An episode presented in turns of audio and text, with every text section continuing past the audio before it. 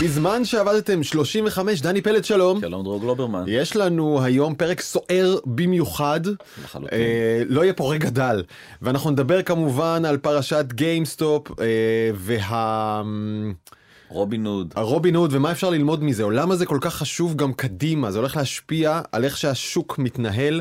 אה, נדבר על הטירוף סביב אפל, כמה אפשר, כמה אפשר עוד לתדלק את זה, אז אפשר. בלי סוף. אה, וספציפית כשטים קוק מנכ"ל אפל נכנס במרק צוקרברג אז יש ניצוצות אה, וזה גם השבוע אה, ואם זה לא מספיק לכם אז יש גם ניצוצות בין צוקרברג לדורסי בין פייסבוק וטוויטר מתלקחת שם חזית לחימה נקרא לה? סכסוך? מאוד מאוד, מאבק. חזית, בכלל כל, ה, כל הרשתות החברתיות עכשיו נלחמות על היוצרים, על אלה שבעצם מייצרים את התוכן שאותו כן. רוב האנשים צורכים, הרי עדיין יש אה, איזשהו, היחס הזה משתנה, אבל טוב נדבר על זה טוב, עוד. אה, אה, הגיע הזמן, זה מה שאני רוצה כן. להגיד, אבל אוקיי, בוא נתחיל עם ה- עם האגדה הזאת, זה, נכון? זה, זה באמת סיפור מהאגדות הסיפור הזה של רובין הוד וגיימסטופ. באנלוגיה הכי מטופשת אז באמת יש את כיפה אדומה במרכז הסיפור שהיא. אה, מניית גיימסטופ תכף נספר עליה. שאתה יודע בשפת העבריינים באמת מנסים לעשות לה כיפה אדומה למניה הזאתי. אה, יש את אה, מלווין קפיטל שהם בעצם הזאב הרע שזה כל הקרנות אה, גידור האלה שבעצם נכנסות לפוזיציות.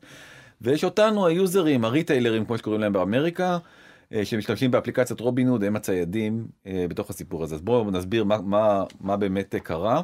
אני יודע דיברו על זה הרבה אנחנו ננסה לתת הרבה מאוד אה, אינפורמציה בלדחוס את זה כמה שיותר אה, רק את הדברים החשובים ואת התובנות ש- שלוקחים מכאן הלאה. נכון אה, כי באמת הסיפור הזה כמו שקראתי בניו יורק טיימס זה קצת כמו השיר דספסיטו שאתה.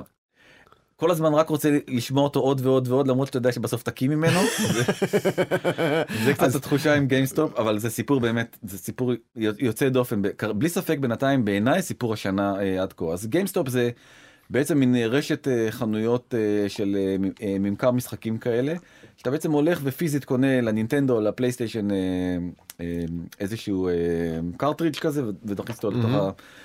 אלפי? זה מזכיר לך- סוג חנות אה, אחרת? כן, אה, קלטות וידאו. נכון, בלוקבאסטר. בלוקבאסטר, עכשיו יש אלפי חנויות כאלה באמריקה ולא מפתיע אני מניח את אה, אה, מאזיננו שהן הולכות ונסגרות. נכון, אז אה, השנה שעברה נסגרו 780 חנויות של גיימסטופ, השנה הזאת הם כבר הודיעו שעוד אלף חנויות ייסגרו. כי מה לעשות היום מורידים משחקים באונליין, משחקים באונליין, לא צריך ללכת אשכרה פיזית לחנות לקנות קופסה עם נכון. דיסק. בפנים. אז, אה, אז מדובר בחברה ציבורית שפשוט כרגע במסלול הבטוח להתרסקות.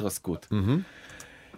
פה נכנס אה, יהודי יקר אה, שקוראים לו גבריאל פלוטקין שהוא בעצם הבעלים של מלווין קפיטל שזה קרן אה, גידור אמריקאית ואמר אוקיי אני מעריך שהמניה הזאת באמת תתרסק בשנת 2021 מהמם. ולכן כי אין היא- תקומה לחנות פיזית שזה ובעיקר שכולם את הסחורה שלה הפסיקו לקנות בחנות אלא הם קונים באונליין. נכון ולכן הוא אמר אני מהמר נגד המניה הזאת מהמם. ובעצם עושה אה, נכנס לפוזיציה שקוראים לה פוזיציית short בוא נסביר שנייה מה זה פוזיציית short אז זה מאוד פשוט.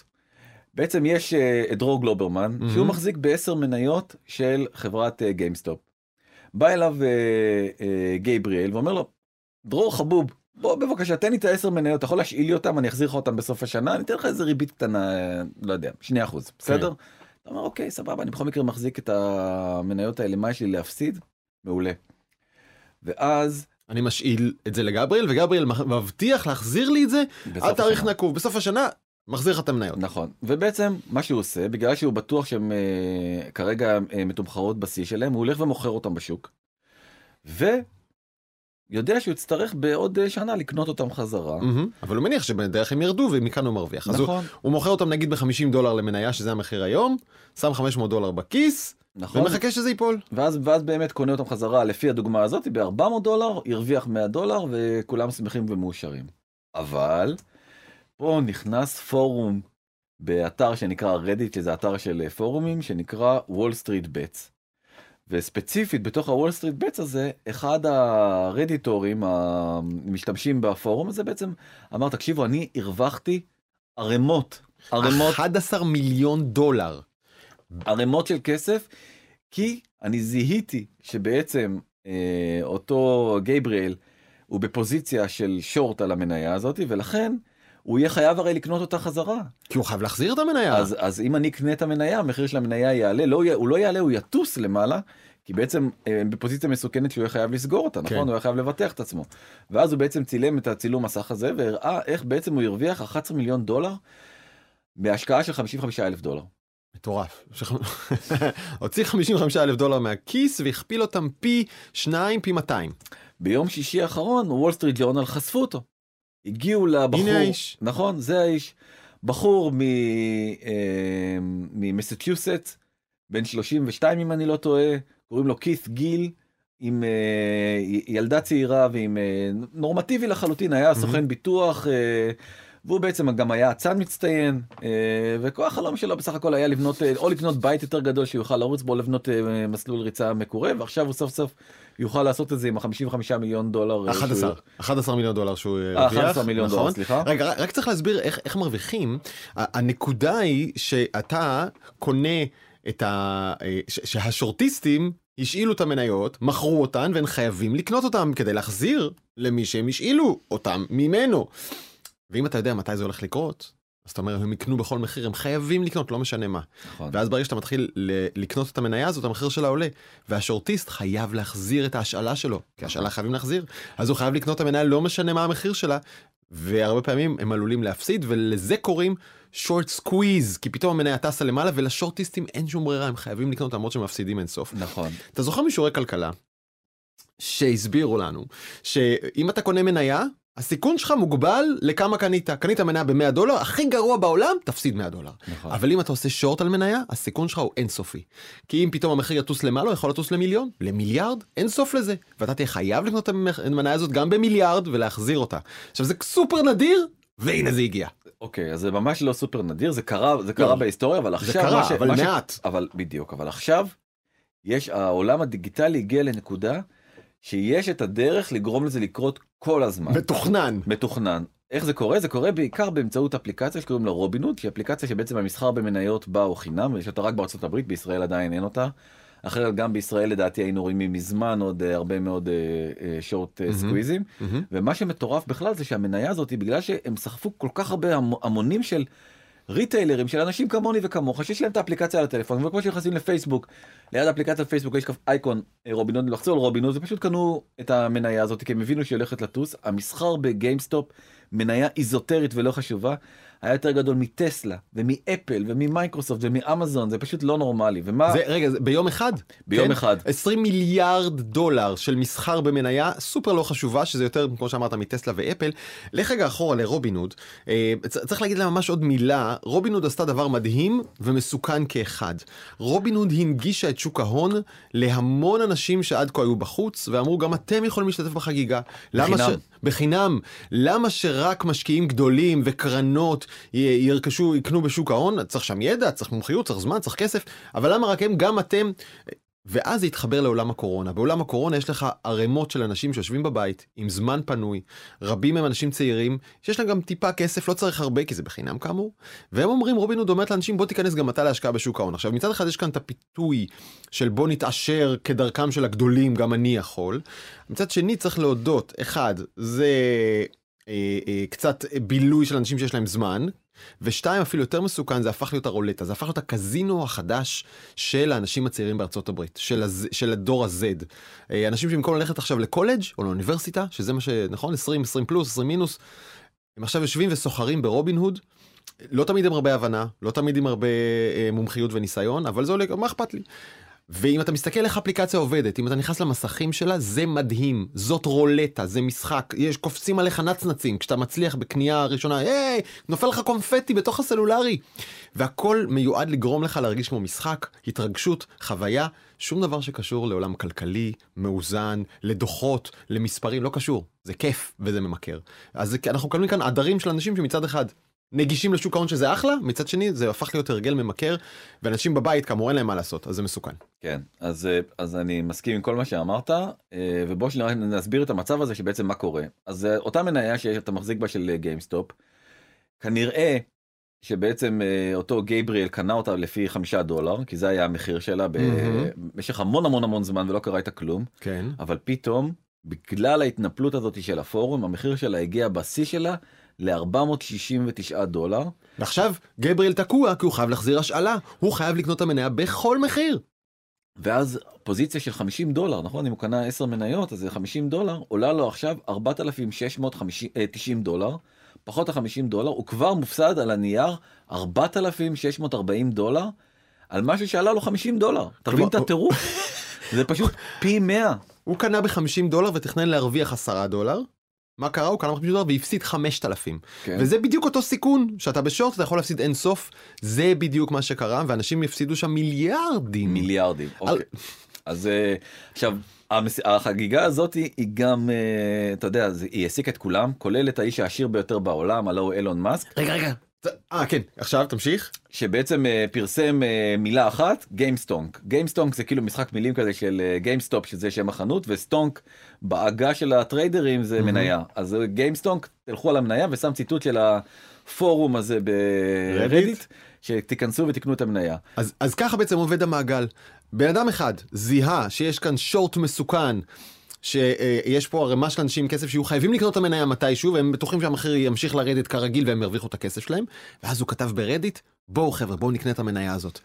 שמפסידה, התחילו לקנות אותה, המחיר התחיל לעלות, ולשורטיסטים, אותם קרנות ענקיות, לא הייתה ברירה, לקנות, וזה אגב, חלק גדול מהמסחר הזה בכלל אוטומטי, ברגע שהמחיר עולה, אז איזה פקודה אוטומטית פוקעת, זה שולח עוד פקודות קנייה, עוד המחיר עולה, עוד פקודות פוקעות, זה הכל מין שרשרת נפצים, פופ פופ פופ פופ פופ, והמניה קופצת ואין אף אחד מה לעשות עם זה, והמון אנשים הפסידו המון כסף, פשוט כי הדוד הזה פרסם ברדיט, בואו תקנו, יש כאן אנשים עם בעיה. נכון. אה, טוב, הוא פרסם בטוויטר, אבל כן, ספציפית. כן, הדוד הוא- התכוונתי מי שבתוך רדיט. כן, הכיס גיל הזה, כן. נכון. אז, אה, אבל הסיפור של אה, אה, אילון מאסק כן, והשורטיסטים... מה הוא מתערב? מה הוא מתערב? בדיוק, אה, שאלה טובה. אז הוא שונא שורטיסטים, מבחינתו הם כולם צריכים באמת אה, גזר, לא יודע, להישלח להרי אורל, בוא נגיד ככה, לעבודות בכפייה. אה, שורטיסטים, אחת המניות החביבות עליהם זה טסלה. הם כל הזמן מנסים להוריד ולפרק את ה... ובסוף הם מפרקים את החברות האלה, נכון? כי אם הם מצליחים לגרום למספיק לחץ, כאילו, הרי כולם רואים את הפוטים שלהם, כולם מבינים שאם החזקים האלה, הבריונים האלה, עם המיליארדים מאחוריהם מהמרים כנגד מניה, יכול מאוד להיות שהם צודקים, הם בטח יודעים משהו. ובדיוק, ולכן אולי המניה צריכה לרדת, אה, והם כל הזמן הפעילו לחץ אדיר על מניית טסלה, והפסידו. למה? כי הוא כזה אליל, הוא כזה רוקסטאר הרי, אילון מאסק, שהוא גם אה, מיד פרסם אה, שהוא בעצם אה, באתר שלו, שהוא מציע לקנות מכנסונים אדונים, אדומים לכל השורטיסטים, הוא קרא להם טסלה שורט, שורטס. ו... רגע, זה מסובך. כן, טסלה הייתה, כמו שאמרת, טסלה הייתה מניה חביבה מאוד על שורטיסטים, כי הם האמינו שהיא הולכת ליפול. הם, לפני שנתיים, נכון? זה לא קורה בתקופה האחרונה. כן, לפני שנה ומשהו, כן. הם האמינו שטסלה הולכת ליפול, ולכן הימרו נגדה. עשו את אותו פטנט שראינו קודם, גם על, אה, גם על טסלה, אה, אבל מה אילון מאסק אה, עשה להם אצבע משולשת, נגיד את זה בעדינות, כן. גם הצליח עם החברה, גם המניה שלה טסה למעלה, ועוד מחר טסלה shorts, כן. כלומר shor- shorts אדומים שאגב ניסינו לקנות ו- והפסדנו, כי, כי, כי לא הצלחנו, כי זה מיד נכון, כי נחטף sol- הכל. זה sold out sold out בשניות, אתה כן. גם לא יכול לדעת אם באמת הם מכרו כזה דבר. יכול להיות שהיה אחד, כן, כן. יכול- כן, מיד שם sold out. גם ראית את המחיר 69 420 כן, זה- ש420 זה זה הכינוי ל- למריחואנה. בעגה וואלה. המשטרתית, נכון? אוקיי, בוא נמשיך. כן, לא משנה בקיצור אז זה אילון. מאסק שונא את השורטיסטים האלה אה, שתמיד ו- הימרו נגדו. ומתדלק, הוא כל הזמן מוציא עוד, עוד ועוד פוסטים, מתדלק אותם. Uh, give them no respect, הוא אומר, ו-get shorty, וממש כאילו נכנס הכי חזק, ומה קורה למניה? המניה באמת פשוט לא מפסיקה, לא מפסיקה לטוס. Uh, וכמו שאמרת, כנראה חמישה מיליארד דולר של הקרנות גידור, התאיידו להם uh, באוויר. קרנות גידור זה השורטיסטים, אלה אותן אה, מיליארדים שמצליחים להרוויח בדרך כלל על ידי כל מיני תכנונים מתוחכמים כאלה. נכון, ואותו גייבריאל אה, מסכן, אה, יהודי טוב וחם, אה, בעצם היה צריך הלוואה, כי הוא לא יכול היה לסגור את הפוזיציה הזאת, אז הוא קיבל בעצם כמעט שלושה מיליארד דולר מעוד שתי קרנות אה, גידור אחרות, שאמרו לו בוא בואי ניקח מאיתנו קצת כסף אה, ותרוויח את הדבר הזה. זה הגיע למצב שבעצם ביום אה, חמישי, מהמם. המסחר בגיימסטופ אה, נעצר על ידי אה, רובינהוד. האפליקציה בעצם הודיעה, חבר'ה, בואו את החגיגה הזאת אנחנו מפסיקים. והדבר הזה גרם לצלילה במחיר המניה, כי בעצם הם היו רק יכולים לסגור פוזיציות ולא יכולים, היו, הצרכנים לא יכולים לקנות עוד מניות, אה, וזה עורר עוד גל עצום של אה, מחאה. עכשיו צריך להסביר למה. כי בעצם הרי אמרנו שהמניה הזאת נסחרת בחינם.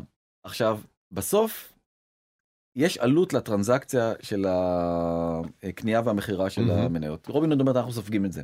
האפליקציית האפליקה- סחר. כן, אנחנו סופגים את זה.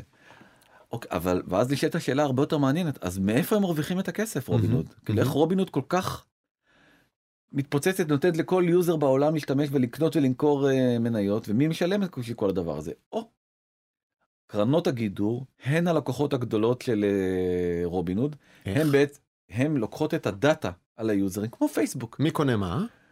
וככה הן יודעות בעצם מה תהיה הפוזיציה העתיד, העתידית שלה, זאת אומרת על מי כדאי לעשות שורט, על מי לא כדאי לעשות שורט, איזה מניה עולה, איזה מניה לא עולה, כלומר- מה, מה מרכז עכשיו תשומת לב. הן מקבלות, קרנות הגידור, מקבלות דאטה מודיעיני חסר תקדים בהיקפו ובחשיבותו, על לאן הולך עדר המשקיעים של רובין הוד, אותם צעירים, נכון. שזה מיליונים. לאן הם הולכים, מה הם רוצים לקנות. ואז אתה יכול לדעת האם אני הולך איתם ונהנה מהעליות כי אני רואה לאן האנשים האלה הולכים וקונה מניות כמוהם, או מהמר נגדם כי הם עושים שטות והם לא מבינים מה הם קונים, לא משנה, אני מרוויח מהמודיעין הזה. ובעצם הלקוחה הכי גדולה של רובינוד זה אותה Citadel שמימנה עכשיו את, ה, את הבור הזה שנכנסה אליו Melvin Capital של אותו גבריאל מפורסם. ואתה מבין שיש פה גילוי עריות משהו אני הייתי אומר את זה אחרת. סיטדל אה, בעזרת רובין הוד חפרה בור עמוק למלווין, וכשמלווין נפלה היא גם אמרה לה טוב עכשיו את רוצה לקנות ממני חבל? אני אשלח לה, אני אזרוק לה חבל, שימי פה כסף, בבקשה הנה החבל לצאת, כן? יכול להיות אה, אוקיי. אבל, אבל זה כבר זה משהו שגם הפוליטיקאים כבר עכשיו אה, אה, לא יכולים לה- לעמוד מהצד ולהסתכל על כל הדבר הזה קורה. אה, AOC רגע, וקורה פה דבר נדיר, קורה- נכון? אנחנו קורה רואים פה דבר מאוד נדיר. מאוד מאוד נדיר. AOC שהיא בעצם אה, דמוקרטית סוציאליסטית וכן הלאה וכן הלאה אומרת שבעצם הדבר הזה לא מקובל עלינו אנחנו. חייבים להבין יותר טוב איך בדיוק הרובין הוד ההחלטות שלהם מתקבלות למה הם בעצם אה, חסמו את ה retail investors את ה... אותי ואותך בעצם מלקנות מניות בזמן שהקרנות גידור יכולות לעשות מה שהן רוצות ובעצם להוריד מחיר המניה להעלות מחיר המניה כי בעצם הוציאו את כל השחקנים החופשיים החוצה מהשוק והשאירו את המגרש משחקים אך ורק לקרנות אה, גידור שבעצם כן. היו יכולות לעשות מה שהן רוצות. ומה שקרה זה שבאמת המתנגד הכי גדול שלה, הרפובליקני אולי הכי קיצוני, אתה יודע, החבר הכי טוב של טראמפ, טד קרוז, כתב, אה, לקח את הפוסט של, אה, של AOC ובעצם כתב אני מסכים לחלוטין והצביע כזה עם אצבע מצביעה כלפי מטה. והדבר הנדיר זה שיש לנו כאן הסכמה משני צידי המתרס, גם נכון. הדמוקרטים וגם הרפובליקנים מסכימים שמה ש... הקצוות. הקצוות שלהם, אשכרה, אה, מסכימים שמה שקרה כאן, שרובין הוד, האפליקציה, עצרה פתאום את המסחר, כי זה לא התאים לקרנות הגדולות, זה לא תקין. נכון. אבל, אבל יש כאן המון שאלות שעולות. האם בכלל כל עולם השורט הוא כן הגיוני? האם הוא טוב לשוק ההון? אגב, הרבה טוענים שכן. זה טוב שיש קרנות שיכולות להגיד, הנה מניה שהולכת ליפול, אנחנו מצביעים עליה ואנחנו מהמרים נגדה. אתה מרים לי לב עולה, כי תסתכל על כמה כסף הרוויחו אה, מנהלי הקרנות האלה. אז אתה רוצה את אה, סיטדל שעליה דיברנו כרגע, בשנה האחרונה הוא הרוויח 1.5 מיליארד דולר לכיסו. כמנהל, הפרטי. הפרטי, מיליארד כן. וחצי בשנה? כן. טוב, זו הייתה שנה מופרעת, אבל זה, זה, צריך להבין, קרנות הגידור לא עסוקות בלהשקיע במניות ולחכות בשקט לצמיחה הכלכלית שלהן. הן בתעלולים, נכון, הן בסיכונים, הן בשורטים, הן בהימורים. נכון. וזה, וזה כמובן אה, גרר אה, תביעה ייצוגית כנגד אה, רובין הוד שבעצם לא נתנה לסוחרים, למשתמשי האפליקציה בעצם לסחור בעצמם באפליקציה. מנכ"ל רובין הוד אמר תקשיבו זה- אתם טועים זה בכלל לא הדבר פשוט לא יכולים לעמוד בכאלה כמויות היינו צריכים להגן על המשתמשים היינו צריכים להגן על האפליקציה אין לנו כל כך הרבה כסף והם גם Mhm. עשו איזה גיוס ענק של עוד מיליארד דולר מיידי גיוס חירום מבעלי המניות שלה. אה, להזרים כסף כמו סקויה וכל מיני קרנות מהצד שלי אתה יודע כאלה אה, שפ- סליחה שהיו צריכים בעצם אה, לשמור על האפליקציות מלקרוס. אבל תגיד, האם זה גיוס חירום, או שפתאום מבינים איזה כוח יש לרובין הוד, והיא הפוך, היא נהנית מזה? זה אז דלק. לפי, אז לפי מה שהם אומרים זה גיוס חירום. אה, האפליק... הם פשוט לא, יכול, לא היו יכולים לעמוד בכ- בכ- בכמות התשלומים האלה מהמם. ובאמת אחרי שהכסף נכנס ביום שישי עוד פעם חזר המסחר ומה קרה למניה? עוד פעם קפצה. טסה, טסה למעלה זה פשוט לא עכשיו, הדבר הזה. זה, כל הטיסות האלה צריך להבין מנותקות לחלוטין מהחברה האמיתית ששמה GameStop ומהביצועים הכלכליים שלה היא ממשיכה לדשדש זה הכל קרב אולי צריך רגע לה- להבין את זה אם אנחנו מסתכלים למעלה זה קרב בין שני עדרים עדר אחד זה אותן קרנות גידור שורטיסטים מיליארדרים שיודעים לעשות כסף מתנודות בשוק ההון והם גם אנשים מבוגרים יותר וחזקים יותר ועשירים יותר והעדר השני זה אנשים צעירים יותר.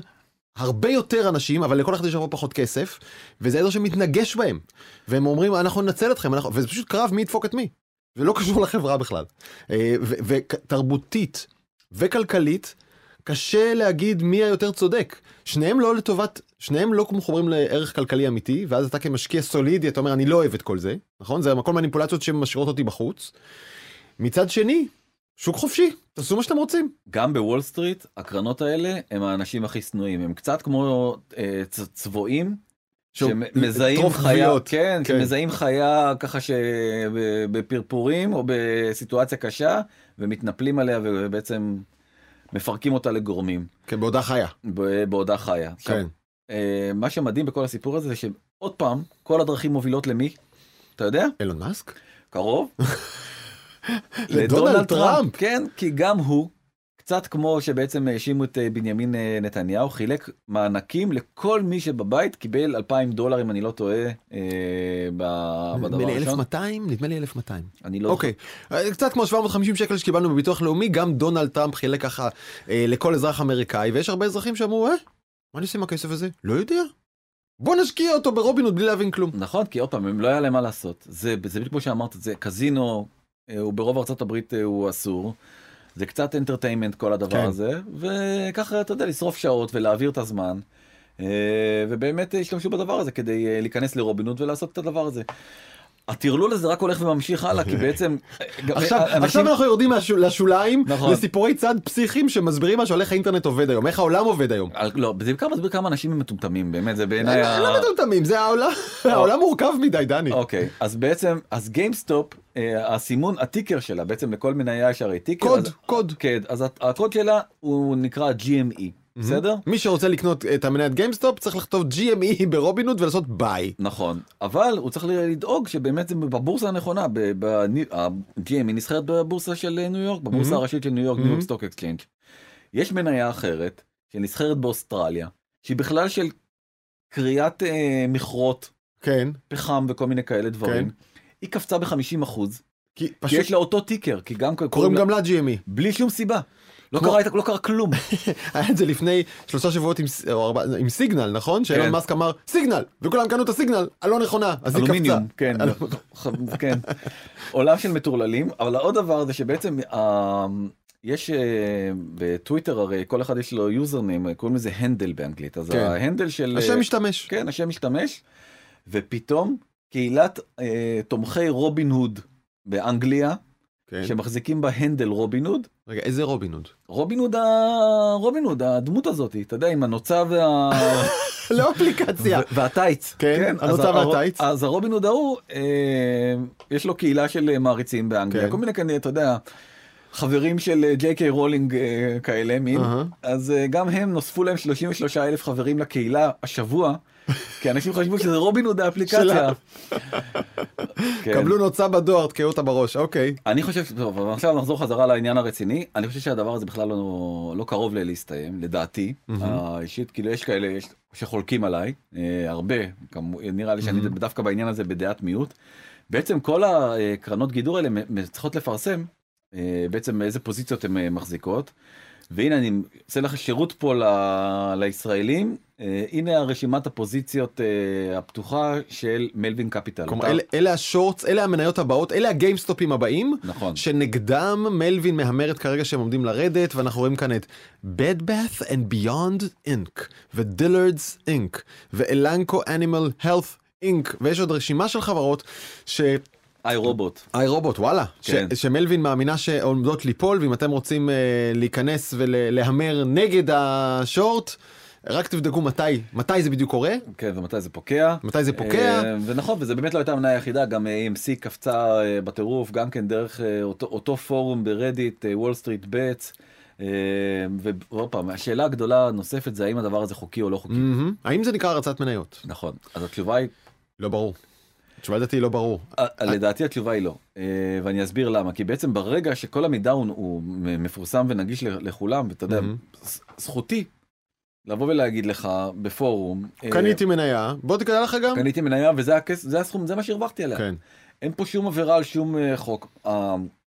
כל הפעולה הזאת של הרצת מניות קורית שבעצם מישהו מחזיק אה, גם בצד של המניה וגם בעצם מנסה להריץ אותה ואז בעצם הוא אה, מייצר רווחים שלא ב... אתה יודע, לא בצורה חוקית כי הוא בעצם מטעה את הציבור גורם להרצת מניות שהיא אה, לא תקינה זה כן, לא אה, המצב. ברגע שהכל כאן שקוף וכולי, בדיוק. אני אגיד לך שלפי החוק הישראלי עוד יש כאן איזה עמימות, לא ברור. אם זה היה קורה בארץ, לא ברור בדיוק מה מה הדין. מה הדין, אבל אבל על פניו אני מסכים איתך. יש כאן, כל המידע שקוף, הכל גלוי, אין שום אינטרסים סותרים. בא בן אדם כותב באינטרנט, הנה, תראו, יש כאן הזדמנות, כנסו תקנו. נכון וזה שבאים מיליון איש וכל אחד שם את הדולר שלו, בסדר? יפה אז הסק אה, רשות ניירות ערך אמריקאית. האמריקאית אה, כרגע אומרים אנחנו מסתכלים על זה לא עושים כלום בינתיים זאת אומרת יושבים על הגדר ובודקים טוב טוב את העניין הזה. בינתיים רובין הוד נלחצת מאוד ומתחילה להגביל כל מיני אה, בעיקר עכשיו את כל הקריפטו בעצם אי אפשר יותר לקנות קריפטו בכל מיני דברים שהם ספקולטיביים אה, ומטבעות שגם כן טסו בזמן האחרון מנסים טיפה לגדר את העניין הזה כדי שבאמת לא יהיה פה מערב אה, פרוע. כי- אבל בשביל להגן על מי? על, על השוק, על אמריקה, על הסוחרים עצמם? שאלה מצוינת. עוד פעם ופה נכנס העניין שמי הם בעצם הלקוחות שמשלמים לרובינוד עבור המידע. Mm. והאם רובין משרת את האינטרסים שלהם או את האינטרסים של זו הסוחרים? שאלה טובה, זה, ש... זה אולי השאלה הכי גדולה פה בסיפור כן. הזה. בסוף כאילו, אה, אתה יודע, לא- איפה, חבויים האינטרסים? בינתיים, אה, מי שהכי נהנה מכל הדבר הזה, בלי ספק זה הפורום הזה שנקרא WallStreetBets, שפשוט קופץ בצורה מטורפת, מתפוצץ. כבר מתפוצץ, וכל הזמן מצטרפים אליו עוד ועוד ועוד יוזרים, הוא כבר עבר את הארבעה מיליון. אה, ובאמת, אתה יודע, זו שאלה שאני שואל את עצמי, האם זה סדר עולמי חדש? אה, שבו בעצם היוזרים שסוף סוף יש להם את הכלים עד עכשיו לא היה את הכלים היית מתקשר לבנק אומר "אה, תקנה לי בבקשה מניית טבע. אה, זה היה עד לפני בוא נגיד מהמם. לא יותר מדי הרבה שנים מהמם. אז עכשיו יש לבנקים כבר אפליקציות של אה, מסחר אבל הם עדיין העמלות הן מאוד מאוד גבוהות אתה צריך לשמור על הפוזיציה להרבה מאוד זמן זה לא משהו שאתה יכול לקנות ולמכור ואין לך עלות על הק- על הקנייה והמכירה. אה, ורובינוד באמת כאילו משנה לחלוטין את חוקי המשחק. ואולי מייצרת עידן חדש אולי לא אני חושב שלחלוטין כן ואני גם חושב שזה משהו מאוד מאוד טוב כי ברגע שכל כל האינפורמציה היא לא מחזיקים אותם אה, אתה יודע מספר מאוד מאוד מסוים של שומרי מהמם. סף מהמם. והם אלה שמחליטים בשבילנו מה נכון מה לא נכון איזה מניה טובה איזה מניה לא טובה טסלה יש עכשיו איזה מישהו גרידי שרוצה להמר נגד טסלה כי הוא כי בא לו. כי לא יודע כי אילון מאסק לא בא לו טוב בעין אז הוא יכול לעשות את זה כי יש לו מיליארדים שהוא יכול להזיז מפה לפה. אה, יש ציבור שאומר אה, בוא חבוב עד פה אילון מאסק הוא משלנו הוא יכיר הוא יכיר WallStreetBets באמת הוא הפ- נער הפוסטר של אה, של WallStreetBets ולכן אה, אתה יודע זה, כן. זה אני חושב שאנחנו רק בהתחלה של הדבר הזה היום אנחנו מקליטים את זה ביום שני היום עוד פעם נפתח המסחר. שוב פעם יהיו גלים מאוד מאוד מאוד גבוהים השבוע בוול סטריט ומעניין לאן זה ילך. אני חושב שהנקודה שהכי מעניינת בעיניי זה הקרב הבין דורי. אני שמעתי קולות משני הצדדים, מהמבוגרים שכועסים נורא על הצעירים, אה, הם טוענים שזה לא הוגן, זה לא חוקי, זה לא בסדר, צריך לתת להם להמשיך לשחק את המשחק. אה, ואני כן מבין למה הפעולה של השורט, שהיא ספקולטיבית ומרגיזה, אפשר להגיד, אבל היא עדיין מחוברת לאיזושהי מציאות כלכלית. היא עדיין מצביעה על מניה ואומרת, המניה הזאת במצב לא טוב, היא תיפול, אנחנו רוצים להמר נגדה, אוקיי? והם כן עוזרים לנקות את השוק ממניות לא טובות, והם כן עוזרים לייצר נזילות ולייצר אפילו הכנסות במצב ששוק יורד. זה, זה דבר חשוב לבורסה ולשוק ההון. ומצד שני באים הצעירים והם הצבועים של הצבועים, הם אוכלים את הנבלות של אוכלי הנבלות. אה, אז אתה יכול להגיד בסדר, אם אלה מנקים את השוק, גם אלה מנקים את השוק, הכל בסדר. אה, אתה מסכים איתי שכמה שיש יותר שחקנים בסוף השוק יותר משוכלל. השוק רק משתפר נכון? זה אני מסכים, זה אני מסכים.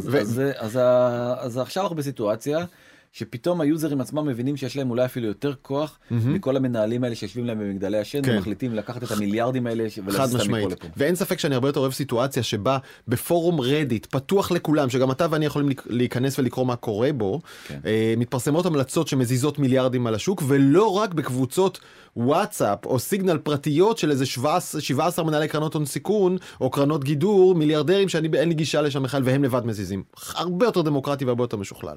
כן. אה, ואולי לא לשכוח שבתחתית של כל זה יש גם סיפורים אישיים. ושני סיפורים אישיים שאני זוכר מרובון אחד אדם מפרסם צילום מסך של איך מה-23 אלף דולר שהרווחתי בהימור הזה אה, סגרתי את ההלוואת סטודנט שלי והחיים שלי הסתדרו. כן למה שלא החיים שלו גם הסתדרו מהבורסה ולא רק החיים של המיליארדרים. ושתיים אולי אתה זוכר לפני כמה חודשים אה, אדם שהשקיע ברובין הוד התאבד כי לשנייה האפליקציה הציגה לו מספר לא נכון כאילו הפסיד מיליון דולר שלא היו ש... שאין לו כן. והוא פשוט התאבד ואז אחרי שנייה המניה הסתדרה. נכון. כי זו הייתה טעות טכנית קטנה. אז זה הסיכון שבאפליקציית הימורים נגישה מדי, ממכרת, ולאנשים שלא מבינים באמת בשוק. אז זה, אלה הצדדים של המטבע, אני כן הייתי רוצה לראות את הרגולטור מתערב כאן, אבל באיזושהי חוכמה ועדינות. אה, שזה ש- מאוד מאפיין את האמריקאים, מאוד נכון? מאפיין את הרגולטורים בכלל. כן. יאללה, בוא חוכמה- נמשיך. חוכמה ועדינות, אז אה, אני חושב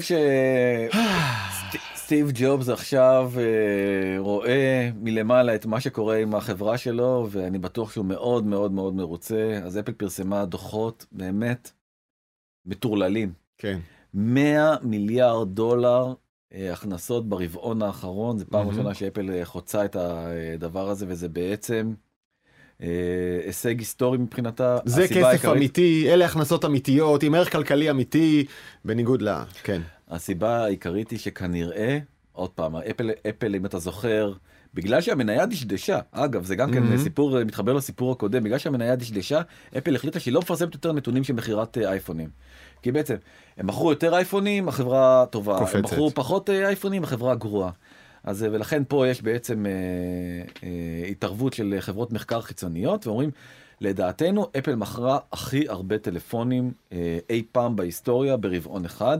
לפי IDC אפל מכרה מעל 90 מיליון טלפונים רק ברבעון האחרון. 90 מיליון שהם טלפונים. כולם 12? אייפון 12? שהם כולם אייפון 12. אז היא מכרה עוד גם שהם לא 12.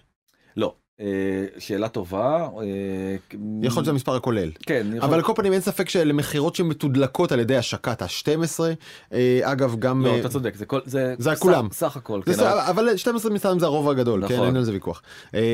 ו-12 הוא באמת מכשיר נפלא. הוא מכשיר נפלא. דרך אגב, גם, אה, גם אשתי קנתה, גם אשתי קנתה.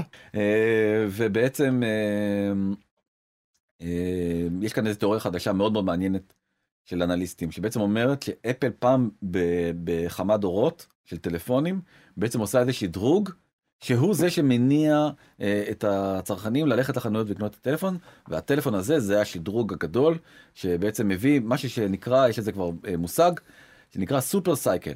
פעם בכמה שנים קורה סופר סייקל ואז אנשים רצים וקונים את הטלפון. למה דווקא השנה?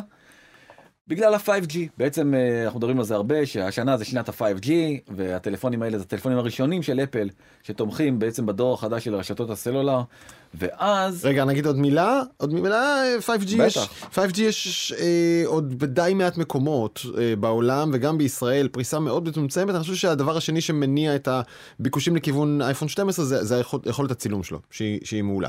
אה, והוא עושה דברים שגם ב-10 אני לא רואה. נכון, ב-10 לא, אבל ב-11, ההבדל בין ה-11 ל-12 מבחינת הצילום הם לא כאלה דרמטיים. אבל אנשים קונים פעם כן פעם לא. נכון. נכון, יש דורות יותר פופולריים ופחות פופולריים, וב-X הרבה קנו, אז ב-12 הם אומרים טוב, הגיע זמני. נכון, אז, אה, אז בעצם, אה, בעצם אני חוזר חזרה ל-5G, בעצם יש פה איזה איחוד אינטרסים, כי בעצם כל חברות הסלולר רק רוצות לדחוף טלפונים עם אה, 5G, למה? כי אז בעצם אתה תתחבר לחבילה יותר יקרה, כמו שאמרת, לא, ברוב הארץ היא לא רלוונטית מבחינתך, אבל זה לא Mhm. משנה, אתה לא יודע את זה. מה, אתה תשלם? אתה תשלם, ואז אתה משלם הרבה הרבה יותר עבור החבילה הזאת, וברגעים מסוימים אתה תקבל אה, אינטרנט יותר מהיר, כן. גם כן, לא, לא ברור מה כרגע צריך, מה, בדיוק. מה לא, אפשר לעשות. אגב, ההבדל מחיר זה, זה, ב- זה בעולם ה-10-20 שקלים בחודש, שזה כאילו עוד, זה המון, עוד, אבל. עוד, כן, בדיוק, עוד 20-40 אחוז, זה הרבה. כן, זה המון, זה לא איזה משהו אה, בקטנה, אבל כל חברות הסלולר ואפל ביחד רוצות אה, בעצם לדחוף את הדבר הזה, וגם היה לה רבעון שיא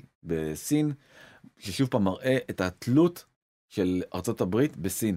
אנחנו כל הזמן רק מדברים על מלחמות הסחר ועל כמה בעצם אה, סין הולכת ומייצרת את המוצרים לעצמה ואמריקה לעצמה. אמריקה בשביל לשלוט בעולם ולשמור על ההגמוניה שלה בעולם ההייטק חייבת חייבת חייבת את אה, סין. ואני אראה לך באמת slide מדהים מהמם. שבעצם מראה שאפל בכל הקטגוריות של המוצרים שלה, גם באייפון וגם ב services וגם ב-wearables, בעצם באוזניות ובכל הדברים האלה, וגם במקים וגם יותר, באייפדים, הכל, הכל, בלי יוצא מן הכלל, בהכל היא גדלה. ב-2020. ב- ברבעון האחרון. ברבעון האחרון של 2020 היא מכרה יותר אייפונים, היא מכרה יותר אוזניות, יותר שעונים, יותר מקים, יותר אייפדים ויותר שירותים שזה כל ה-iCloud וה-News וה... Music. מיוזיק והזה. אה, ואפל ואפל TV פלוס וכ- וככה וככה. אה, גם מדהים לראות כמה הסרוויסס אה, הולכים ומתחזקים, ותראה כבר הם אה, רבע כמעט מה, מהאייפונים, וכבר במק, במקום השני, זה פשוט מדהים אה, איך אה, חברה מחליטה שהעתיד שלה זה services כי services לא צריך כל רבעון לדאוג לזה מחדש נכון אייפון תחשוב שיש את הלחץ הזה שכל פעם לייצר מכשיר חדש מהמם. לגרום לדרור גלוברמן לקנות אותו לאשתו של דרור גלוברמן לקנות אותו. services אתה יודע ברגע שאתה מחובר ל iCloud זהו אתה לא מתנתק מזה. כן.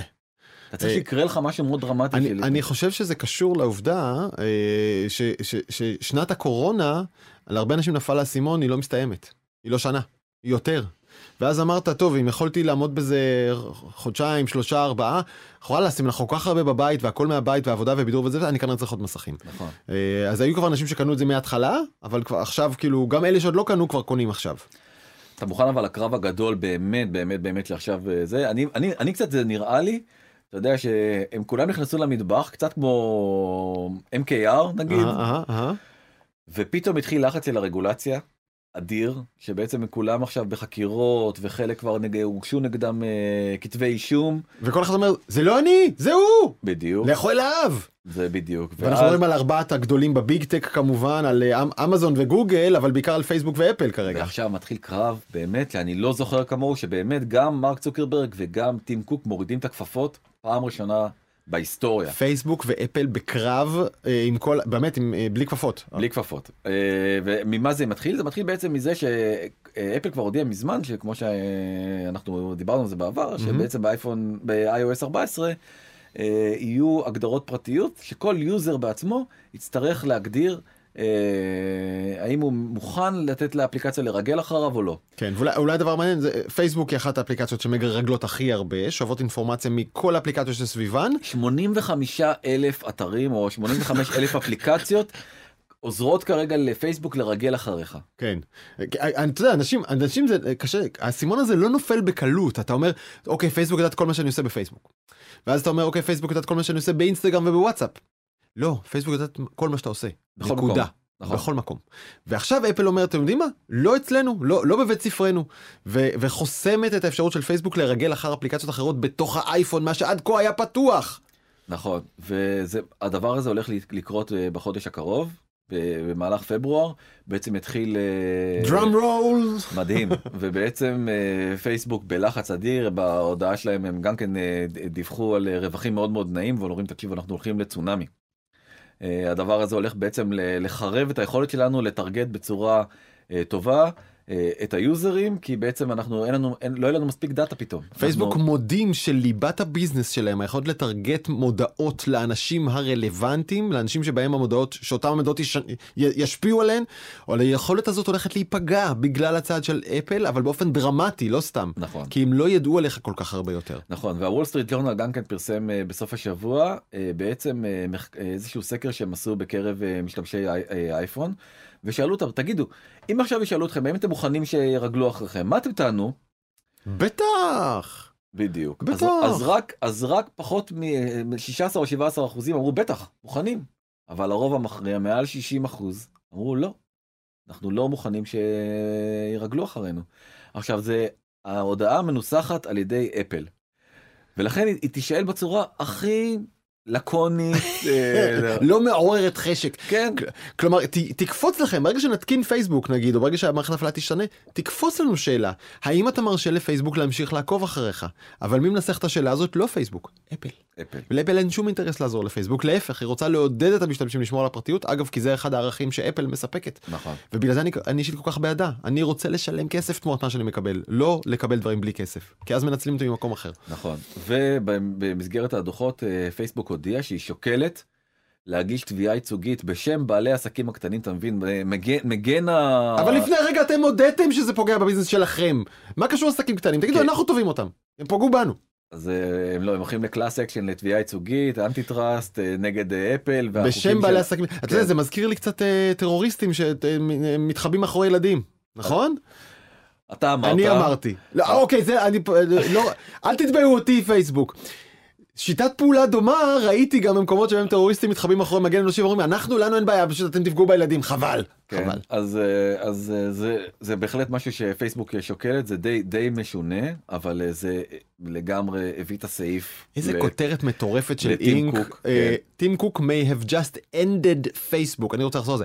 טים קוק may have just ended Facebook. אני, אני בעיקר אהבתי את הבחירה של התמונה שהם שמו בזה למי שרואה אותנו ולא שווה אותנו, שמו תמונה זועף של, של טים קוק זועף, והציטוט שהוא אה, מצוטט שם באמת הוא אחד הקשים, כן. למרות שהוא לא אומר פייסבוק הוא מאוד חכם טים קוק, באמת הוא כנראה אולי המנכ"ל הכי חכם שיש אה, היום על הפלנטה, והוא אומר בוא תן, אם חברה בנויה על הטעיית משתמשים באמצעות ניצול של מידע, או באמצעות בחירות שאינן באמת בחירות, אז חברה שכזו לא ראויה לשבחים, היא ראויה לרפורמה.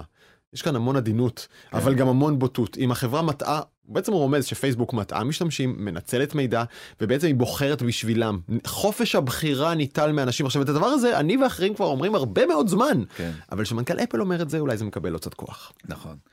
אה, אבל זה לא החזית היחידה שבעצם אה, פייסבוק כרגע פותחת, היא פותחת עוד חזית מול ג'ק דורסי. מנכ"ל טוויטר, למה? מנכ"ל טוויטר, למה? אה, דיברנו על Substack לפני כמה שבועות. כן. אה, בעצם החברה שמנסה להפוך את המודל הזה של אה, בעצם פאבלישרים שמפרסמים אה, בשם העיתונאים כמו אה, מאקו, כמו מהמם. הארץ, כמו ynet. ובעצם לתת לעיתונאים עצמם את החופש אה, לבוא ולהרים אה, בעצם כלי עיתון, תקשורת. עיתון משל עצמם. אה, בעיקר באמצעות ניוזלטרים זה קוסם לשורה ארוכה של עיתונאים מהשורה הראשונה ובכלל כל העניין הזה של ניוזלטרים ושל אה, אה, עיתונאים שמפרסמים בעצמם אה, אה, הולך וצובר תאוצה 75 מיליון דולר נמכרה רגע, רגע, מילה, מילה, מילה. עד היום רוב האנשים צורכים תקשורת, צורכים עיתונות, אגב, ברשתות חברתיות, אבל נעזוב את זה. רוב כלי התקשורת פועלים במודל שבו אני מוכר לך מנוי, או, מס, או מתפרנס ממודעות שאני מציג לך, ואני, כלי התקשורת, משלם לעיתונאים שיעבדו כאן וייצרו את התוכן. ואלה באים והופכים בעצם בפעם הראשונה את מודל, לא של החדשות, של הכסף, שגם משפיע בתורו על החדשות, ואומרים, כל עיתונאי יכול לגבות כסף עבור עבודתו, זה ברמה של דולרים בודדים בחודש, אבל אם זה קהל גדול אז זה יופי של כסף, והעיתונאי הוא זה שמייצר לך את התוכן ואתה משלם לו אישית, דרך ניוזלטרים, נכון. בגדול. וניוזלטרים בכלל היום זה הדבר הכי חם Morning Brew שזה קורע, לא? כי ניוזלטרים, תקשיב, קיימות מאז המילניום הקודם. נכון אה, נכון אבל יש בזה משהו אתה יודע אנחנו נהיינו כאלה עצלנים פתאום עכשיו עם כל המיליון אפליקציות ו notifications וכל הדברים האלה שיש משהו מאוד מאוד נוח בזה שאתה בעצם לא צריך לעשות שום דבר אקטיבי כן. אלא לקבל את החדשות אליך יש יכולת לקסטומיזציה מאוד מאוד גדולה שלא הייתה לא הייתה קיימת. שלא הייתה קיימת בעבר אלא בדיוק אני יכול לדעת מה מעניין את דרור גלוברמן ולשלוח לו בדיוק את הידיעות שרלוונטיות Mhm. עבורו. נזכיר שגם לנו יש ניוזלטר? בזמן רגע שעבדתם? רגע אנחנו מגיעים לזה אה, אז הנה, אוקיי. הניוזלטר אה, שלנו אנחנו מחכים שיקנו אותנו אה, ניוזלטר אדיר באמת אדיר. כתוב אנחנו לא כתבנו אותו אבל הוא פשוט לוקח בעצם את מה שאנחנו מדברים פה ובעצם כן, מתמצת. רועי- שפריר כותב על בסיס מה שאנחנו זה מספרים והוא כותב נהדר וזה אחלה ניוזלטר. נכון ובעצם הנה פה מתחיל מתחילה המלחמה הגדולה שבעצם טוויטר רואה את כל מה שקורה בניוזלטרים ואומרת רגע אבל כל העיתונאים בכל מקרה כותבים אצלי. אין הרי עיתונאי בעולם שאין לו אה, חשבון טוויטר. מהמם. אתה מסכים איתי? חד משמעית. אוקיי. ושם בעצם זה שם שם קורים הדברים בטוויטר בעיקר בעיתונאים זה כאילו זה כזה טוויטר זה מקום של ברנצ'ה של עיתונאים כן. ושל פוליטיקאים. ומה הדבר היפה? שהם עובדים שם, הם אשכרה משקיעים כל יום שעה בטוויטר בחינם. נכון. חיני חינם, אוקיי. מוסרים את התוכן שלהם ללא תש- ללא תגמול. אז טוויטר קנתה חברה הולנדית שנקראת Revue שבעצם אה, מייצרת ניוזלטרים מהמם. אה, היא אה, גובה שישה אחוזים אה, אה, עמלה. מהמחיר כן עמלה עבור המחיר של ה... אה, בעצם פרסום הניוזלטר הזה עבור העיתונאים טוויטר קנתה אותם אומרת אנחנו לא רק שאנחנו לא נעלה את המחיר אנחנו נוריד אותו משישה אחוזים לחמישה אחוזים בעצם עושים את זה רק כשירות כדי לשרת בעיקר את פלטפורמת אה, טוויטר. כלומר, רגע, עיתונאי- כלומר כל עיתונאי יכול לפתוח ניוזלטר, אה, בהתחלה אגב עושים את זה באפס כמובן, ואחר כך אתה יכול להגיד אני רוצה לגבות על זה עשרה דולר בחודש אם אני נותן ערך טוב, ותגבה ממני העיתונאי חצי דולר כעמלה. נכון. Revue ז שנרכשה כל- כרגע על ידי טוויטר, אגב אני גם פתחתי שם. ב Revue. כן, פתחתי? ב Revue, אני בדיוק עכשיו כאילו מתחיל, באפס שקל דני, אוקיי. בשבילך. יפה, אתה נהדר, אה, אתה טוב אליי מדי. אז אה, בקיצור, אה, ורואה את כל הדבר הזה מהצד מרק צוקרברג, אומר, מה זה, מה זה, מה זה? מה זה, מה זה, מה זה? ניוזלטרים פה, קורה הדבר הזה שנקרא ניוזלטרים, כולם חוגגים וסחבק לא? הקצה הקתה? עכשיו, תכף נגיד למה זה מדהים. כאילו מי אתה צוקרברג? ואז אה, בעצם אה, גם, גם הוא נכנס למשחק ובעצם אה, פייסבוק גם כן תיתן לכל העיתונאים שנמצאים בפייסבוק את האפשרות מהמם. לכתוב ניוזלטר, עוד לא ברור באיזה מחיר וכמה זה יעלה ואם היא תרוויח או לא תרוויח כי פייסבוק לא כל כך אוהבת לחלוק או, זאת השאלה, שאלה הכנסות- מעניינת. הכנסות עם, ה, עם ה users שלה להפך. כי יוטיוב חולקת הכנסות עם, עם גם, גם, גם היוצרים. יוטיוב יש לה בעיות עם העניין הזה. אבל לא, אבל היא משלמת, אנשים מתפרנסים מיוטיוב, אנשים מתפרנסים מטיק טוק, אנשים מתפרנסים מניוזלטרים, פייסבוק היא בין הפלטפורמות הגדולות היחידות שמסרבת לתת ולו סנט אחד ליוצרי התוכן. נכון. אה, אז הדבר הזה, הדבר הזה אולי ישתנה עכשיו. אה, קארה סווישר, באמת, אה, שאנחנו מעריצים אותה, אה, באמת אחת מהעיתונאיות הכי חשובות צייצה ואומרת, מה עם הפייסבוק האלה? אין להם שום רעיון אחד טרי משל עצמם, הם פשוט חייבים כל הזמן רק לגנוב רעיונות מאחרים, איזה מין חברה הזאת, אני גם כן מסכים עם האמירה הזאת, זה- יש בזה משהו מאוד מאוד מקומם. כן, בוא נזכיר, ואם אתם רוצים את הניוזלטר שלנו, באמת, פשוט תכתבו לנו, אנחנו נשלח לכם. נכון, אה, לבזמן at קשת מינוס tv נקודה com, זה המייל שלנו, אפשר גם לשלוח לשם רעיונות, אה, ואגב, צריך להגיד אה, תודה לאנשים ששלחו לנו, הם לא רצו שאני אגיד את שמם, אבל שלחו לנו רעיונות גם שהתגשמו פה בפודקאסט הזה, בפרק הזה, אז אה, תודה לכם, אתם מוזמנים לשלוח לנו רעיונות ושאלות, אנחנו נשמח גם לענות גם בשמכם, לא בשמכם.